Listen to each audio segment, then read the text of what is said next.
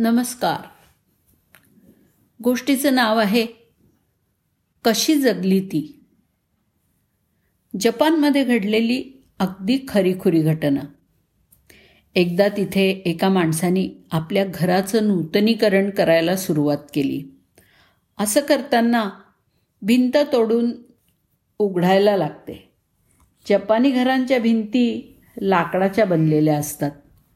आणि त्यात सहसा पोकळी असते. तर ही भिंत तोडताना त्या माणसाच्या असं लक्षात आलं की आतमध्ये एक पाल अडकून पडलेली आहे. आणि भिंत सांधताना मारलेल्या एका खिळ्यात तिचा एक पाय अडकलेला आहे.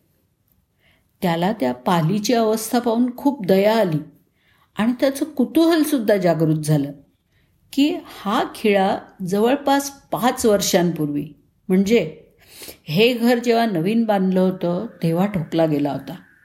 मग पाच वर्ष पाय अडकलेल्या अवस्थेत ती पाल जिवंत कशी राहिली असेल? असं काय घडलं होतं की त्या अंधाऱ्या पोकळीत हालचाल न करता ती पाल जिवंत राहिली? जवळजवळ अशक्यच होतं हे. त्यानं त्याचं काम अक्षरशः थांबवलंच. आणि तो त्या पालीवरती लक्ष ठेवून बसला. की ती आता कशी काय अन्न खाते?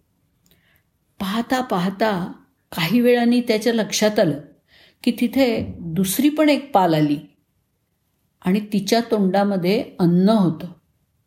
आणि ती हळूहळू त्या खिळ्यात अडकलेल्या पालीला ते अन्न भरवत होती. हे पाहून तो माणूस आश्चर्यचकित झाला. गहिवरला. कल्पना करा. एक नाही दोन नाही तब्बल पाच वर्ष. न कंटाळता एक पाल आपल्या जोडीदाराची अशी सेवा करते.